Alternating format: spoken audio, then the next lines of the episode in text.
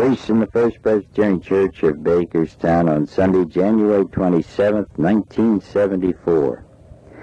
The text is Luke, the fourth chapter, the 18th verse. He has sent me to proclaim release to the captives, to set at liberty those who are oppressed.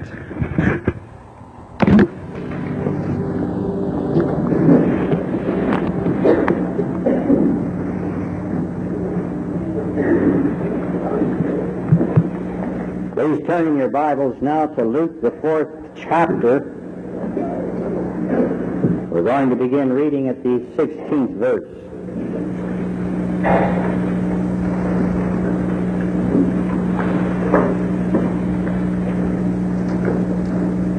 And Jesus came to Nazareth where he had been brought up,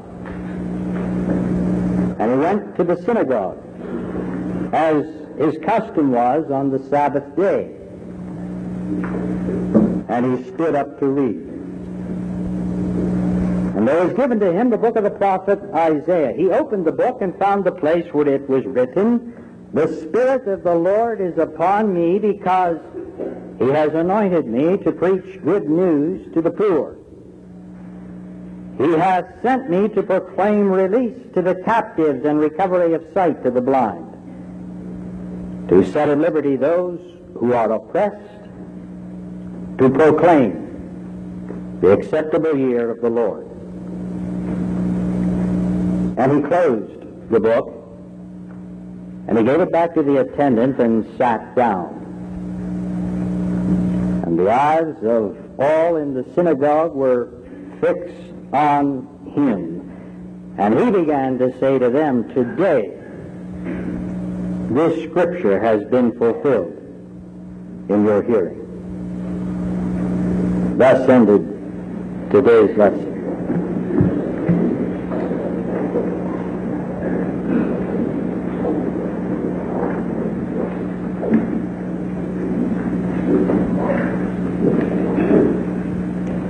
When you take the time to read about them in the fifth book of the New Testament, the Acts of the Apostles, you cannot help but see a similar experience that occurred to most, if not all, of the apostles. Yes, sooner or later, Peter, Paul, Silas, and many other of the apostles, for one reason or another, at one place or another, found themselves in prison. Now, for us state Presbyterians, it's rather hard for us to accept that these great saints of the church were one time jailbirds, but that's exactly what they were. They knew what it was to be imprisoned. And all of them at different times, at different places, and in different jails, all of them experienced the similar experience of knowing release from that prison. I'm sure it is not by accident, that each one of them at night while in prison. They had a miraculous, magnificent, marvelous, mysterious experience with the living, powerful presence of God that literally broke the chains which held them and bound them and which flew open the gates of the prison and gave them freedom. You ought to remember that.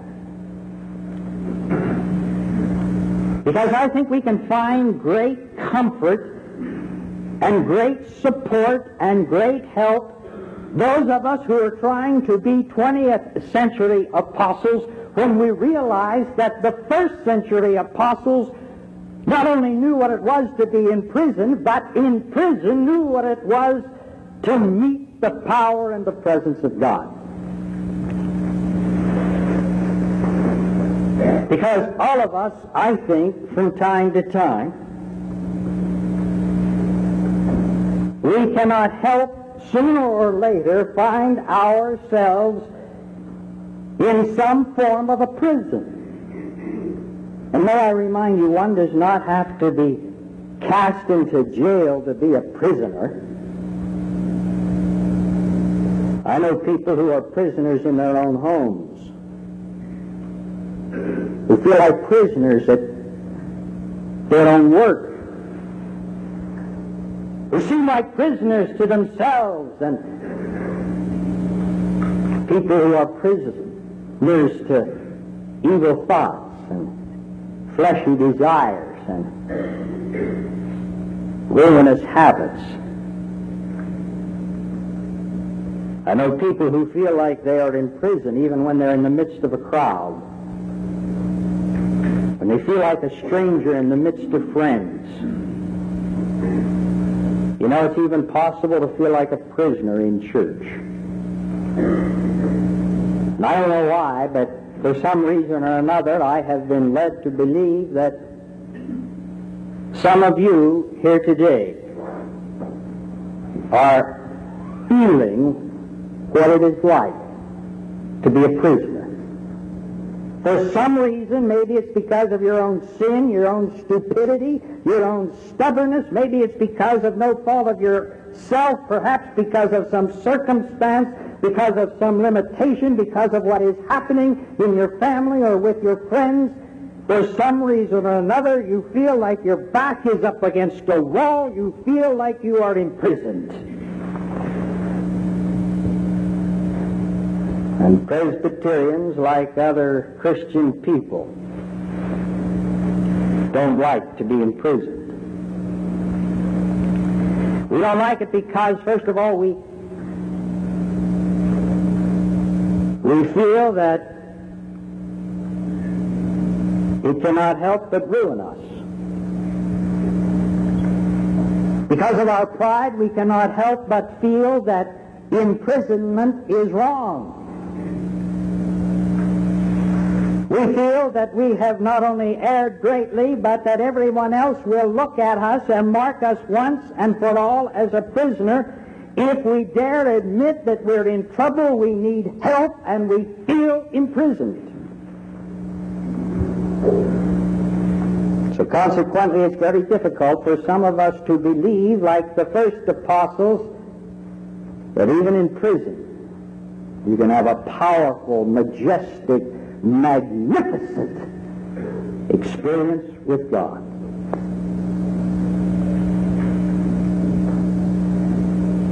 Maybe it's our society that has changed it. I know many in our society who are trying to change it, but you see, prisons are not just to be places where criminals are put, but where people are rehabilitated. This is a place not where you are to be ruined, but where you are to find a new life. And no matter why you may feel you are in prison today, believe me, God works in your prison. He works in mysterious and wonders, wonderful ways. He works usually in ways that are hard for us to readily understand. I think, first of all, it is only when we are in prison that we are able to find that one necessary requirement that we have to have if any of us is to learn about our lives. You see, there's one thing that all of us has to do if we are going to learn about life and that is to take time. And one of the things that a prisoner always has is time. I haven't been in too many jails or penitentiaries, but the ones that I have been in, they have impressed me and depressed me because of their stark silence. Every time I've been in one, when they unlock a door and clang it shut and you walk across a marble floor, It's kind of an eerie experience because in prison, you know you're all alone.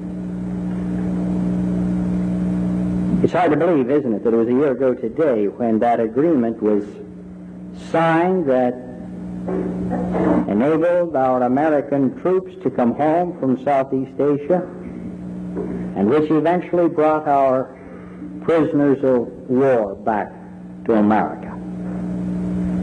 But do you remember some of the testimonies which those prisoners gave, those who have told us something of those horrible years and months in prison? They said one of the most difficult things to do was to fill the time. Some of them did calisthenics, others went to school, some of them even remember they tried to write the Bible from memory. But they knew that if they did not use their time somehow constructively, they would be individuals who would lose their sanity. Now, most of us, you see, are individuals who are too busy to sit down and to reflect on what we are doing in life. It seems we're either at one extreme or the other. We are so earnest in trying to win a prize, fight a war, become victorious in a battle, or we are at the other end of feeling like a prisoner that either we do not have enough time to reflect upon life or we have too much time to reflect upon life. But I guarantee you this, no one of us will reflect upon life any quicker or more easily than when we feel like a prisoner. So remember that. Prison gives to all prisoners an opportunity to find that one element which is necessary to reflect upon life. Time. It's not intended to be a pun, you see, but when you're in prison, you serve time. Another thing that we do when we are in prison, we have the opportunity to begin life again. You know, that's wonderful. There are very, very few places where an individual can start life all over again. And one of them is in prison. Once you feel as though you are imprisoned, the doors are shut against you, your back is up against the wall. You see, you really have nothing to lose. And when you're in that situation, then you are in a position where you can be born again where you can, as many of us would like, start all over again, where we can become a new person, where we can be a new being. Now this happens, you see, when we are in prison. And unless we are in prison, probably some of us will never know what it is to begin life again. God sent Jesus Christ to be the one who is the enabler for us to begin life again. It's when we believe in Him and what He has done that we are born again. He came, you see, because the Lord had anointed Him. And He came not just to bring recovery of sight to the blind, but He came to proclaim release to the captives and to set at liberty those who are oppressed. You see, he came to those who are in prison. And you realize that when he walked the face of this earth, the only people who recognized him were the prisoners. Pilate didn't recognize God in Christ. The Pharisees did not recognize God in Christ. The people who were the leaders of the land did not recognize God in Christ. But the prisoners did. The prisoners, like Mary Magdalene, who, who knew what it was to be imprisoned in the desires of the flesh. People who were imprisoned like little Zacchaeus, who was so inferior in his feelings that he found himself up in a tree. People who, who were imprisoned because they thought the way to life was through robbery and through stealing and through deceiving. People who were imprisoned in particular sicknesses or in handicaps like blind Bartimaeus. These were the individuals who recognized in Jesus Christ the key that unlocks any prison door. These are the ones who heard him say that he could release them from prison, that he could give unto the oppressed liberty and freedom. These were the ones and you see, ladies and gentlemen, unless we ourselves get imprisoned somehow, some way, no matter where that prison is, it's doubtful whether or not we will ever realize how to begin a new life and how we can prepare for life everlasting. Because you see, that's another thing that we can learn in prison. Not only to stop and look to see how we have been living and know the opportunity through Jesus Christ on how to begin a new life. But the wonderful thing is that this is one of the ways that God enables us to find a life that shall never end and which will be reunited with others in the heaven above on the day of judgment. That's what prison can do for you. Jesus, God Himself in person, said that there are several things here in this life that we must do before we can be assured of a place in heaven. And among those things, he announces six distinct, necessary jobs which we must do here on earth if ever we are in heaven to be numbered with the sheep instead of the goats. You read about it in the 25th chapter of Matthew. Jesus says that when the Son of Man comes in his glory and all the angels with him, then he will sit on his glorious throne. Before him he will gather all the nations, and he will separate them one from another as a shepherd separates the sheep from the goats. And he will place the sheep at his right hand, but the goats at the left. Then the king will say to those at his right hand, Come, O blessed of my Father, inherit the kingdom prepared to you from the foundation of the world. Well, I was hungry, number one, and you gave me food. I was thirsty, number two, and you gave me drink. I was a stranger, and you welcomed me, three. Four, I was naked, and you clothed me. Five, I was sick, and you visited me. I was in prison, and you came to me. You see, it's not very hard, is it, to give someone who is hungry a bite of food. or someone who is thirsty, a drink of water. It's even easier just to say hello to someone who is a stranger.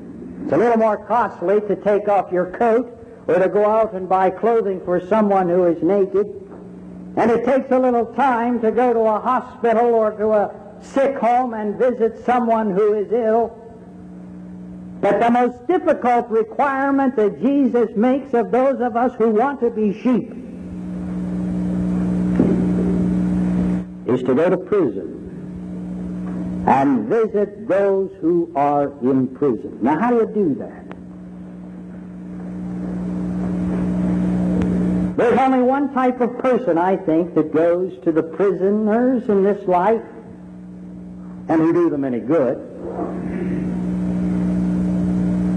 It's that individual who has spent time in prison himself and who has found through Jesus Christ the way to the new life, who has found in the Lord himself the key that unlocks the door to the prison. And he goes and he proclaims Jesus Christ as the one who can release the captives and bring freedom to the oppressed. That's who. And I really think that maybe one of the reasons why the church is suffering today in its evangelism program is simply because some of us have not been to prison to know that new life ourselves, or we are neglecting our responsibility by going to those who are in prison today and tell them how to get out. I believe it's George Sweazey who says that evangelism, the job of the church and of each Christian, is one beggar telling another beggar where he can find bread. To put it in another illustrative way, I really think that evangelism can also be a redeemed prisoner telling one who is experiencing imprisonment how to find freedom. Some of us, I'm afraid, are not doing a very good job in trying to unlock the doors of other people's prisons.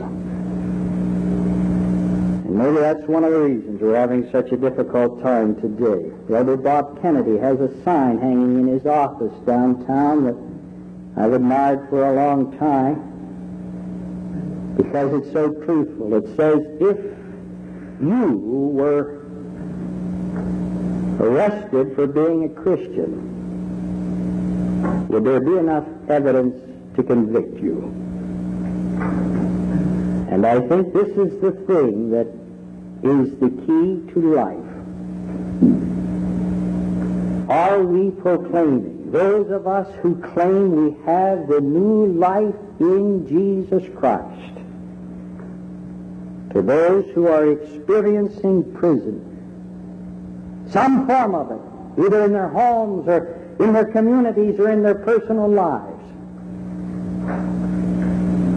The key that unlocks every door. Jesus Christ, the only one who can proclaim release to the captives and who can give freedom to the oppressed.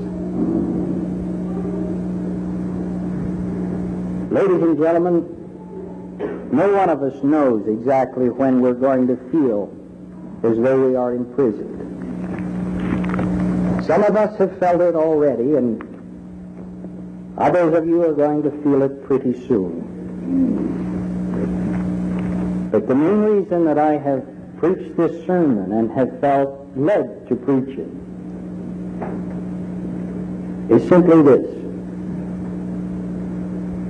that no matter what day or night you find yourself imprisoned, no matter how you got there, just remember this one thought. God is working in that prison. Either to help you to stop and to look at your life and the way you're living now, or he's trying to prepare you to introduce you to a new way of life through him. or he's trying to help you to find eternal life by helping to unlock that door for someone else. Never forget that. And whether we be in prison or in church or in heaven, we'll be together. Amen. Our Father and our God, we're thankful for every gift in life, and we ask that your Spirit, your Spirit would heal, that releases, that sets us free. Enable us not only on the bright days, but the dark days like this, to give us your grace to set us free. And now may the grace of our Lord Jesus Christ, the love of God, and the communion of his Holy Spirit be and abide with you all now and forevermore. Amen.